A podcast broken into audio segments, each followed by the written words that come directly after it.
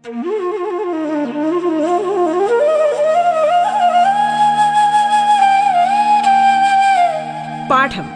കേട്ടു പഠിക്കാൻ റേഡിയോ കേരളയിലൂടെ.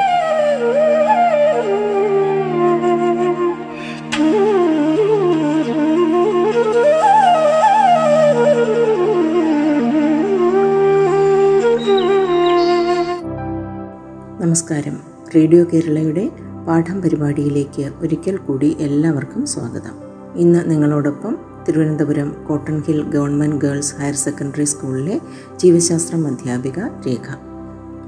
പാഠത്തിൽ ഒൻപതാം ക്ലാസ് ജീവശാസ്ത്രത്തിന്റെ മൂന്നാം അധ്യായമാണ് നമ്മൾ പഠിച്ചുകൊണ്ടിരിക്കുന്നത്. ഈ അധ്യായത്തിന്റെ കഴിഞ്ഞ രണ്ട് ക്ലാസ്സുകളിലായി മനുഷ്യന്റെ രക്തപര്യന വ്യവസ്ഥയുടെ വിവിധ ഭാഗങ്ങളും അവയുടെ ഘടനയും ഹൃദയത്തിന്റെ ധർമ്മവും പ്രവർത്തനവും എല്ലാം നമ്മൾ വിശദമായി മനസ്സിലാക്കി കഴിഞ്ഞു. അപ്പോൾ നമ്മുടെ ശരീരത്തിൽ രക്തം എവിടെയൊക്കെയാണ് കാണപ്പെടുന്നത് എന്ന് മനസ്സിലായി കാണുമല്ലോ? അതെ രക്തക്കുഴലുകളിലും ഹൃദയത്തിനുള്ളിലുമാണ് നമ്മുടെ ശരീരത്തിൽ രക്തം കാണപ്പെടുന്നത്. അങ്ങനെയാണെങ്കിൽ രക്തത്തിലേക്ക് ആഗിരണം ചെയ്യപ്പെടുന്ന ലഘുപോഷക ഘടകങ്ങൾ കോശങ്ങൾക്കുള്ളിലേക്ക് എങ്ങനെ എത്തിച്ചേരുന്നു? പോഷക ഘടകങ്ങളെയും വഹിച്ചുകൊണ്ട് രക്തം കോശങ്ങൾക്കുള്ളിലേക്ക് കടക്കുന്നുണ്ടോ എന്നതായിരുന്നു സിനിയുടെ സംശയം. ഇങ്ങനെയായിരിക്കും പോഷകങ്ങൾ കോശങ്ങൾക്ക് ലഭ്യമാകുന്നത്. പാഠപുസ്തകത്തിലെ ചിത്രീകരണം മൂന്ന് അഞ്ച് ഒന്ന് ശ്രദ്ധിക്കൂ. അവിടെ ഒരു ധമനി ലോമികകളായി മാറുന്നതും ലോമികകൾ കോശങ്ങൾക്കിടയിലൂടെ കടന്നു പോകുന്നതും കാണാം. അത് കഴിഞ്ഞ് ലോമികയ്ക്ക് എന്താ സംഭവിക്കുന്നത്? ലോമികകൾ ഒരുമിച്ച് ചേർന്ന് ഒരു സിരയായി മാറി രക്തത്തെ പുറത്തേക്ക് വഹിക്കുന്നു. അപ്പോൾ ചിത്രീകരണത്തിൽ നമുക്ക് കോശങ്ങൾ കാണാം. കോശങ്ങൾക്കിടയിലൂടെ കടന്നു പോകുന്ന ചെറിയ ലോമികകൾ കാണാം. ഇനി അതുകൂടാതെ കോശങ്ങൾക്കിടയിൽ നിന്ന് ആരംഭിക്കുന്ന ചെറിയ ലിംഫ് ലോമികകൾ കാണാം. ലിംഫ് ലോമികകൾ ഒരുമിച്ച് ചേർന്ന് ലിംഫ് വാഹിയായിട്ട് ലിംഫിനെ പുറത്തേക്ക് വഹിക്കുന്നു. ഇനി ആ ചിത്രീകരണത്തിന്റെ രണ്ടാം ഭാഗം ഒന്ന് ശ്രദ്ധിക്കൂ. ലോമികകളിലൂടെ രക്തം ഒഴുകുന്ന സമയത്ത് ലോമിക ഭിത്തിയിലെ ചെറിയ സുഷിരങ്ങളിലൂടെ രക്തത്തിന്റെ ദ്രാവക ഭാഗം കോശാന്തര സ്ഥലത്തേക്ക് ഊറിയിറങ്ങുകയാണ് ചെയ്യുന്നത്. അപ്പോൾ ഏറ്റവും കനം കുറഞ്ഞ രക്ത ലോമികകളുടെ ഭിത്തിയിലൂടെ കോശാന്തര സ്ഥലത്തേക്ക് ഊറിയിറങ്ങുന്ന ഈ ദ്രാവകത്തിന് പറയുന്ന പേരാണ് ടിഷ്യൂ ദ്രവം. ഈ ടിഷ്യൂ ദ്രവത്തോടൊപ്പം രക്തത്തിലൂടെ സംവഹനം ചെയ്യപ്പെടുന്ന പോഷക ഘടകങ്ങളും കോശങ്ങൾക്കിടയിലേക്ക് എത്തിച്ചേരുന്നു. എന്നാൽ അരുണരക്താണുക്കളും വലിയ പ്രോട്ടീൻ തന്മാത്രകളും പ്ലേറ്റ്ലെറ്റുകളും ടിഷ്യൂ ദ്രവത്തിൽ കാണപ്പെടുന്നില്ല. ഇങ്ങനെ ലോമികകളിൽ നിന്ന് കോശാന്തര സ്ഥലത്തേക്ക് ഊർന്നിറങ്ങുന്ന ടിഷ്യൂ ദ്രവവും കോശങ്ങളും തമ്മിലാണ് പദാർത്ഥങ്ങളുടെ വിനിമയം നടക്കുന്നത്. ചിത്രീകരണത്തിന്റെ രണ്ടാം ഭാഗം ഒന്ന് ശ്രദ്ധിക്കൂ. അവിടെ ടിഷ്യൂ ദ്രവത്തിന്റെ രൂപീകരണവും അതിന്റെ തിരിച്ചൊഴുക്കും കൃത്യമായി ആരോ മാർക്കുകൾ നൽകി സൂചിപ്പിച്ചിരിക്കുന്നു. ഇനി ലോമികകളിൽ നിന്ന് നിരന്തരം കോശാന്തര സ്ഥലത്തേക്ക് ഊർന്നിറങ്ങിക്കൊണ്ടിരിക്കുന്ന ടിഷ്യൂ ദ്രവത്തിന്റെ അളവ് എങ്ങനെയാണ് അവിടെ ക്രമീകരിക്കപ്പെടുന്നത്? അതെ ആ ചിത്രീകരണത്തിൽ നിന്ന് നമുക്കത് വ്യക്തമായി മനസ്സിലാക്കാം. കോശങ്ങൾക്കിടയിൽ നിന്നും ടിഷ്യൂ ദ്രവം രക്തത്തിലേക്കും ലിംഫ് ലോമികകൾക്കുള്ളിലേക്കും തിരികെ ആകിരണം ചെയ്യപ്പെടുന്നുണ്ട്. ഇങ്ങനെ ലിംഫ് ലോമികകൾക്കുള്ളിൽ എത്തിച്ചേരുന്ന ടിഷ്യൂ ദ്രവമാണ് ലിംഫ്. ഇപ്പോൾ സിനിയുടെ സംശയത്തിന് ഉത്തരമായല്ലോ? ശരി ഇനി എന്താണ് ലിംഫിന്റെ ധർമ്മം? ലിംഫും രക്തത്തോടൊപ്പം പദാർത്ഥങ്ങളുടെ സംവഹനത്തിൽ പങ്കെടുക്കുന്നുണ്ട്. നിങ്ങളുടെ പാഠപുസ്തകത്തിൽ ഒരു ഫ്ലോ ചാർട്ട് നൽകിയിട്ടുണ്ട്. അതൊന്ന് ശ്രദ്ധിക്കൂ. ചെറുകുടലിലെ വില്ലസിൽ വെച്ച് ലാക്ടിയലുകളിലേക്ക് ആഗിരണം ചെയ്യപ്പെടുന്ന ഫാറ്റി ആസിഡും ഗ്ലിസറോളും ചെറിയ ലിംഫ് വാഹികൾ വഴി വലിയ ലിംഫ് വാഹികളിൽ എത്തിച്ചേരുകയും അവിടെ നിന്ന് അവ മഹാസിരയിൽ എത്ത് എത്തുകയുമാണ് ചെയ്യുന്നത്.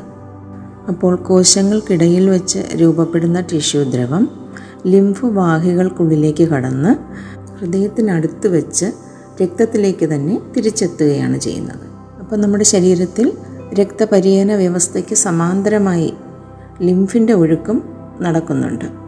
ചിത്രീകരണം മൂന്ന് ഏഴിൽ നമ്മുടെ ശരീരത്തിലെ ലിംഫ് വ്യവസ്ഥയുടെ വിവിധ ഭാഗങ്ങൾ കാണാം. ശ്രദ്ധിക്കൂ ലിംഫ് വാഹികൾ ലിംഫ് നോഡുകൾ സ്പ്ലീൻ എന്നിവയാണ് നമ്മുടെ ലിംഫ് വ്യവസ്ഥയുടെ പ്രധാന ഭാഗങ്ങൾ.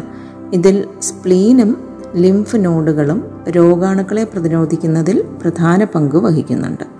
അപ്പോൾ മനുഷ്യനിൽ പദാർത്ഥ സംവഹനത്തിന് സഹായിക്കുന്ന രക്തപര്യന വ്യവസ്ഥയെക്കുറിച്ചും ലിംഫ് വ്യവസ്ഥയെക്കുറിച്ചും എല്ലാ കാര്യങ്ങളും മനസ്സിലായി എന്ന് കരുതുന്നു.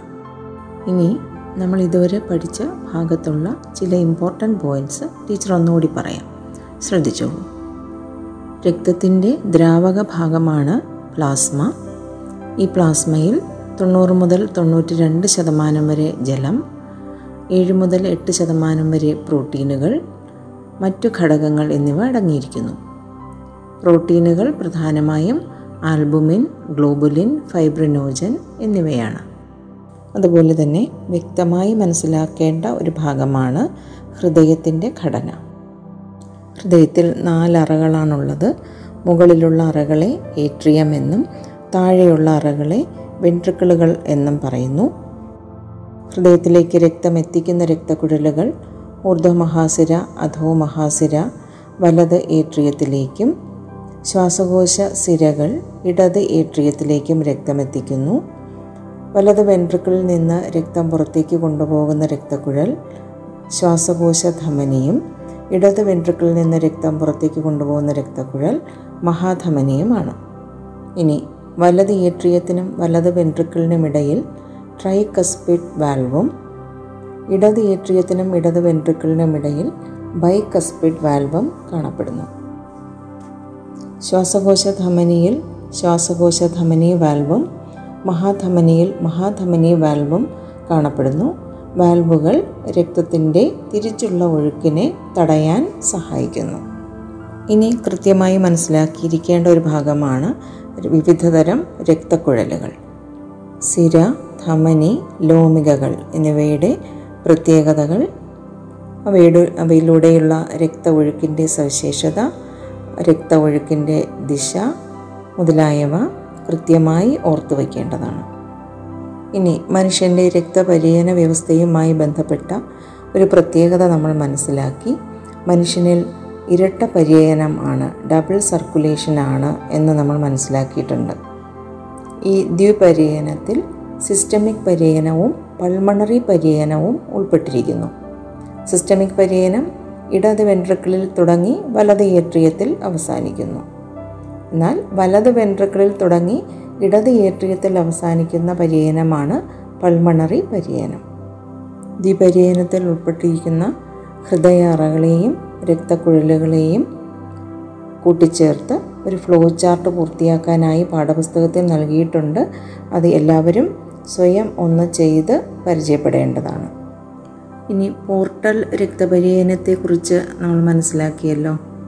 അതായത് പോർട്ടൽ സിരകൾ ഉൾപ്പെട്ട രക്തപര്യനമാണ് പോർട്ടൽ വ്യവസ്ഥ എന്ന് പറയുന്നത്. അതായത് ചില സിരകൾ ഹൃദയത്തിലെത്താതെ അവയവങ്ങളിൽ നിന്ന് അവയവങ്ങളിലേക്ക് രക്തത്തെ വഹിക്കുന്നു. ഇത്തരം സിരകളാണ് പോർട്ടൽ സിരകൾ. ഇത്തരം സിരകൾ ഉൾപ്പെടുന്ന രക്തപര്യനമാണ് പോർട്ടൽ വ്യവസ്ഥ. അതിനൊരു ഉദാഹരണം നമ്മൾ മനസ്സിലാക്കിയത് ഹെപ്പാറ്റിക് പോർട്ടൽ വ്യവസ്ഥയാണ്.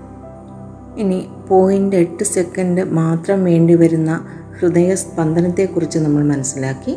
ഒരു സിസ്റ്റോളും ഒരു ഡയസ്റ്റോളും ചേർന്നതാണ് ഒരു ഹൃദയ സ്പന്ദനം. ഹൃദയത്തിന്റെ ഈ സങ്കോച വികാസങ്ങളുടെ ഫലമായി ഉണ്ടാകുന്ന തരംഗചലനം ധമനി ഭിത്തിയിലുടനീളം അനുഭവപ്പെടുന്ന ആ ഒരു ചലനത്തിന് പറയുന്ന പേരാണ് പൾസ്. പൾസിന്റെ നിരക്കും ഹൃദയമിടിപ്പിന്റെ നിരക്കും തുല്യമായിരിക്കുമെന്നും നമ്മൾ മനസ്സിലാക്കി. ഓരോ തവണയും ഹൃദയം സങ്കോചിക്കുമ്പോൾ ധമനികളിലേക്ക് പമ്പ് ചെയ്യപ്പെടുന്ന അധിക രക്തം ധമനികളിൽ ഏർപ്പി ഏൽപ്പിക്കുന്ന മർദ്ദമാണ് സിസ്റ്റോളിക് പ്രഷർ. അതുപോലെ തന്നെ ഹൃദയം പൂർണമായി വികസിക്കുമ്പോൾ ധമനികളിൽ അനുഭവപ്പെടുന്ന കുറഞ്ഞ മർദ്ദമാണ് ഡയസ്റ്റോളിക് പ്രഷർ ഈ രണ്ട് മർദ്ദങ്ങളും ചേർത്താണ് ഒരാളുടെ രക്തസമ്മർദ്ദം പ്രസ്താവിക്കുന്നത്. അഭിലഷണീയമായ രക്തസമ്മർദ്ദ നിരക്ക് നൂറ്റി ഇരുപത് ബാർ എൺപത് മില്ലിമീറ്റർ മെർക്കുറി ആണെന്നും നമ്മൾ മനസ്സിലാക്കി. ഇനി രക്തത്തിലൂടെ സംവഹനം ചെയ്യപ്പെടുന്ന പോഷക ഘടകങ്ങൾ കോശങ്ങളിലേക്ക് എത്തിച്ചേരുന്നത് എങ്ങനെയെന്നും വ്യക്തമായി മനസ്സിലായല്ലോ? അതെ ലോമികകളിലൂടെ രക്തം പ്രവഹിക്കുമ്പോൾ ലോമിക ഭിത്തിയിലെ ചെറു സുഷിരങ്ങളിലൂടെ കോശാന്തര സ്ഥലത്തേക്ക് ഊറിയിറങ്ങുന്ന ടിഷ്യൂ ദ്രവവും കോശങ്ങളും തമ്മിലാണ് പദാർത്ഥങ്ങളുടെ വിനിമയം നടക്കുന്നത്. പദാർത്ഥങ്ങളുടെ സംവഹനത്തിൽ രക്തത്തോടൊപ്പം ലിംഫിന്റെ പ്രാധാന്യവും നമ്മൾ മനസ്സിലാക്കി. ലിംഫ് വ്യവസ്ഥയുടെ ഭാഗങ്ങൾ മറക്കില്ലല്ലോ? ലിംഫ് വാഹികൾ ലിംഫ് നോഡുകൾ സ്പ്ലീൻ മുതലായവയാണ് ലിംഫ് വ്യവസ്ഥയുടെ പ്രധാന ഭാഗങ്ങൾ. ഇനി ഹൃദയാരോഗ്യം നിലനിർത്തുന്നതിനായി ശീലിക്കേണ്ട ചില കാര്യങ്ങളും നമ്മൾ ചർച്ച ചെയ്തു. എന്തൊക്കെ കാര്യങ്ങളാണ് ശ്രദ്ധിക്കേണ്ടത്? അതെ ഭക്ഷണത്തിൽ കൊഴുപ്പിന്റെ അളവ് കുറയ്ക്കേണ്ടതിന്റെ ആവശ്യകത. അതുപോലെ തന്നെ വ്യായാമത്തിന്റെ പ്രാധാന്യം. ആരോഗ്യമുള്ള ഹൃദയം ആരോഗ്യകരമായ ജീവിതത്തിന് ഒഴിച്ചുകൂടാനാവാത്തതാണ്. അതിനാൽ ഇവിടെ നമ്മൾ മനസ്സിലാക്കിയ ഹൃദയാരോഗ്യം നിലനിർത്താൻ ആവശ്യമായ ശീലങ്ങളൊക്കെ എല്ലാവരും നിത്യജീവിതത്തിലും ശീലമാക്കുക.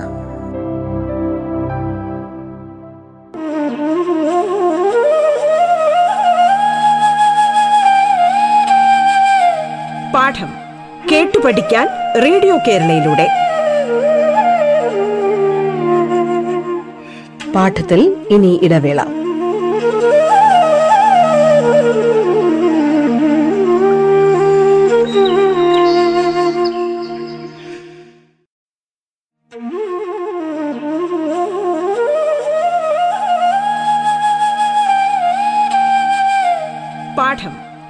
പഠിക്കാൻ റേഡിയോ കേരളയിലൂടെ. തുടർന്ന് കേൾക്കാം പാഠം.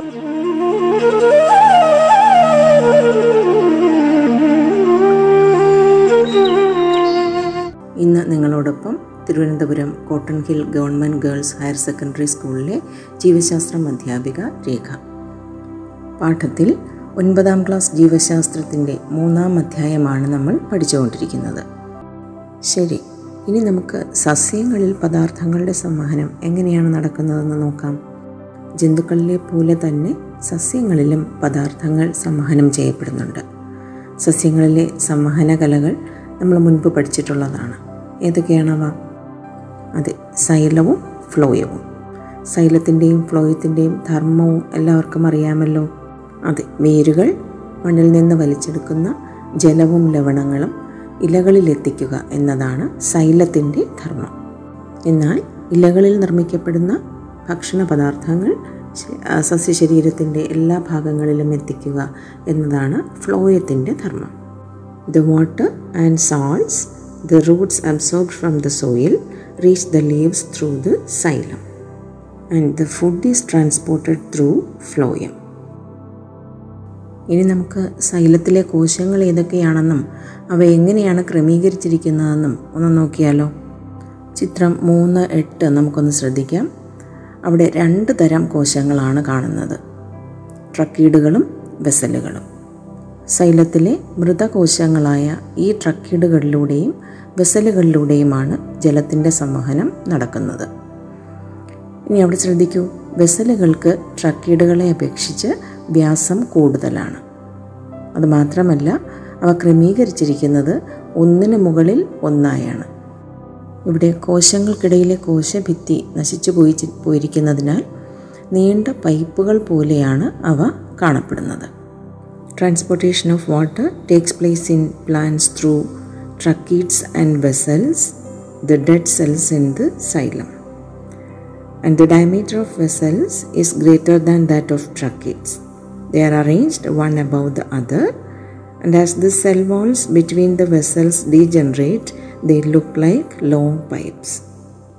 ഇനി നോക്കൂ അബിക്കൊരു സംശയം നിങ്ങൾക്ക് ഇങ്ങനൊരു സംശയം തോന്നിയിട്ടുണ്ടോ എന്താണ് ഏറ്റവും ഉയരമുള്ള വൃക്ഷത്തിന്റെ പോലും മുകളറ്റം വരെ എങ്ങനെയാണ് സൈലം കുഴലുകളിലൂടെ ജലം എത്തിച്ചേരുന്നത് നോക്കൂ ഒട്ടനവധി പ്രക്രിയകളുടെ കൂട്ടായ പ്രവർത്തനം മൂലമാണ് ജലം സുഗമമായി സൈലം കുഴലുകളിലൂടെ ഇലകളിലും മറ്റ് ഭാഗങ്ങളിലും എത്തിച്ചേരുന്നത്.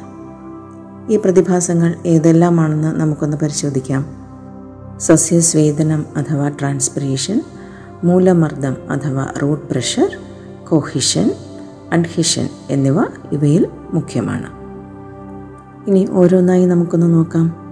സസ്യസ്വേദനം നിരീക്ഷിക്കുന്നതിനായി വളരെ ലളിതമായ ഒരു പരീക്ഷണം നമ്മുടെ പാഠപുസ്തകത്തിൽ നൽകിയിട്ടുണ്ട്. ചട്ടിയിൽ വളരുന്ന ഇലകളോട് കൂടിയതും ഇലകൾ നീക്കിക്കളഞ്ഞതുമായ രണ്ട് ചെടികൾ സുതാര്യമായ പ്ലാസ്റ്റിക് കവറുകൾ കൊണ്ട് പൊതിഞ്ഞിരിക്കുന്നതാണ് അവിടെ കാണുന്നത്. കുറേ സമയത്തിന് ശേഷം രണ്ട് കവറുകളും നിരീക്ഷിക്കാനും അവിടെ ആവശ്യപ്പെടുന്നുണ്ട്. എന്ത് വ്യത്യാസമാണ് നമുക്ക് കാണാൻ കഴിയുക? അതെ ഇലകൾ ഉള്ള ചെടി പൊതിഞ്ഞിരിക്കുന്ന പ്ലാസ്റ്റിക് കവറിനുള്ളിൽ നമുക്ക് ജലകണികകൾ കാണാൻ സാധിക്കും. ഈ ജലം എവിടെ നിന്നാണ് പുറത്തേക്ക് വന്നത്? അതെ ഇലകളിൽ നിന്ന് ബാഷ്പീകരണം മൂലം പുറത്തേക്ക് വന്ന ജലമാണ് നമ്മളവിടെ കാണുന്നത്. ഇങ്ങനെ ഇലകളിൽ നിന്ന് ബാഷ്പീകരണം മൂലം ജലം പുറന്തള്ളപ്പെടുന്നുണ്ട്. ഈ പ്രക്രിയയാണ് സസ്യസ്വേദനം. Water is expelled from leaves due to evaporation this process is called transpiration വേര് വലിച്ചെടുക്കുന്ന ജലം സൈലം കുഴലുകളിലൂടെ ഇലകളിലേക്ക് എത്തിക്കുന്നതിൽ സസ്യസ്വേദന പ്രക്രിയയ്ക്ക് വളരെ വലിയൊരു പങ്കാണുള്ളത്. ചിത്രീകരണം മൂന്ന് ആറ് ഒന്ന് ശ്രദ്ധിക്കൂ. അവിടെ വേരിൽ നിന്ന് ഇലകൾ വരെ ജലം എത്തുന്നത് എങ്ങനെയെന്ന് വളരെ വിശദമായും ലളിതമായും ചിത്രീകരിച്ചിട്ടുണ്ട്.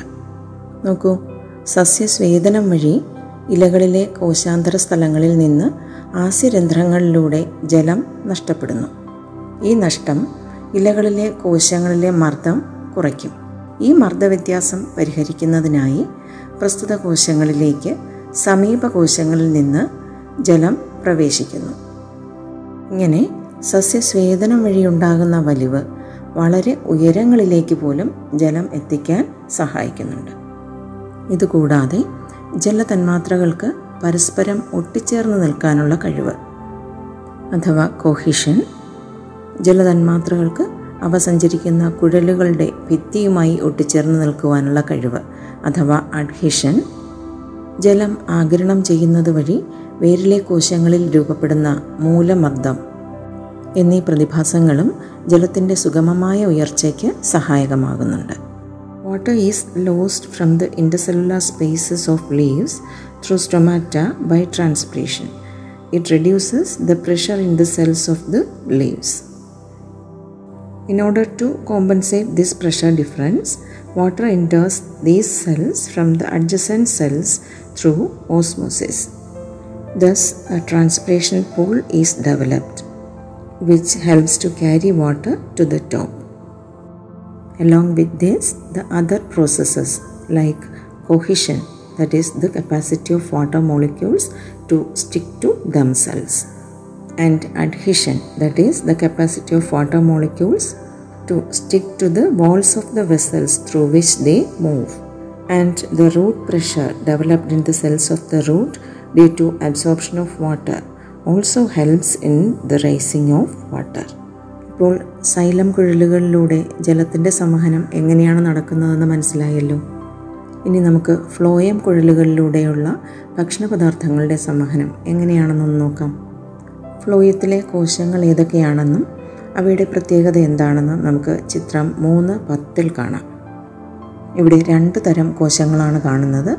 സീവനാളിയും സഹകോശങ്ങളും. We can see two types of cells the the sieve tubes and companion cells. Xylem വെസലുകൾ പോലെ തന്നെ സീവ് നാളികളും ഒന്നിനു മുകളിൽ ഒന്നായി ക്രമീകരിച്ചിരിക്കുന്നതിനാൽ നീണ്ട കുഴലുകൾ പോലെയാണ് കാണപ്പെടുന്നത്. എന്നാൽ അവിടെ മറ്റെന്തെങ്കിലും വ്യത്യാസം കാണപ്പെടുന്നുണ്ടോ? നോക്കൂ സൈലം വെസലുകളിൽ നിന്ന് വ്യത്യസ്തമായി ഇവയുടെ കുറുകെയുള്ള ഭിത്തികളിൽ സുഷിരങ്ങളാണ് കാണപ്പെടുന്നത്. ഈ സുഷിരങ്ങളിലൂടെ സീവനാളികളിലെ കോശദ്രവ്യം പരസ്പരം ബന്ധപ്പെട്ടിരിക്കുന്നതിനാൽ ആഹാര തന്മാത്രകൾക്ക് സീവനാളികളിലൂടെ സഞ്ചരിക്കുവാൻ സാധിക്കും ഇവയോട് ചേർന്ന് കാണപ്പെടുന്ന സഹകോശങ്ങളും സീവനാളികളിലൂടെയുള്ള ആഹാരത്തിന്റെ സംവഹനത്തിന് സഹായിക്കുന്നുണ്ട് we can see two types of cells in the phloem. They are seed tubes and companion cells. Seed tubes are seen as long pipes arranged one above the other, and pores are seen in the cross walls. Through these pores, the cytoplasm of seed tubes are interconnected through which food molecules can travel. Companion cells are seen along with the seed tubes. They also help in the transportation of food. ഫ്ലോയത്തിലൂടെ sucrose രൂപത്തിലാണ് ആഹാരം സംവഹനം ചെയ്യപ്പെടുന്നതെന്ന് മുൻപ് നമ്മൾ പഠിച്ചിട്ടുണ്ട് അപ്പോൾ ഫ്ലോയത്തിലെ മുഖ്യഭാഗമായ sieve നാളികളിലൂടെയാണ് ആഹാരത്തിന്റെ സംവഹനം നടക്കുന്നത്. ഇപ്പോൾ സസ്യങ്ങളിലെ പദാർത്ഥ സംവഹനവും വിശദമായി നമ്മൾ മനസ്സിലാക്കി കഴിഞ്ഞു. മനുഷ്യനിലെ പദാർത്ഥ സംവഹനവും സസ്യങ്ങളിലെ പദാർത്ഥ സംവഹനവും തമ്മിലുള്ള വ്യത്യാസവും എല്ലാവർക്കും ബോധ്യമായല്ലോ. ഇതോടുകൂടി ഒൻപതാം ക്ലാസ് ജീവശാസ്ത്രം മൂന്നാം അധ്യായം ഇവിടെ അവസാനിക്കുകയാണ്. പാഠപുസ്തകത്തിലെ എല്ലാ ചിത്രങ്ങളും ചിത്രീകരണങ്ങളും കൂട്ടുകാർ ശ്രദ്ധിച്ച് മനസ്സിലാക്കുക. എല്ലാ കുഞ്ഞുങ്ങളും സ്കൂളുകളിലേക്ക് എത്താൻ കഴിയുന്നതിന്റെ സന്തോഷത്തിലായിരിക്കും അല്ലേ? സ്കൂളുകളിലെത്തിയാലും ഈ മഹാമാരിയിൽ നിന്ന് രക്ഷ നേടുന്നതിന് വേണ്ട മുൻകരുതലുകൾ എടുക്കുന്നതിൽ ആരും മറന്നു പോകരുത്. എല്ലാ കുഞ്ഞുങ്ങൾക്കും എല്ലാ സന്തോഷങ്ങളും നേർന്നുകൊണ്ട് നിർത്തുന്നു. നന്ദി.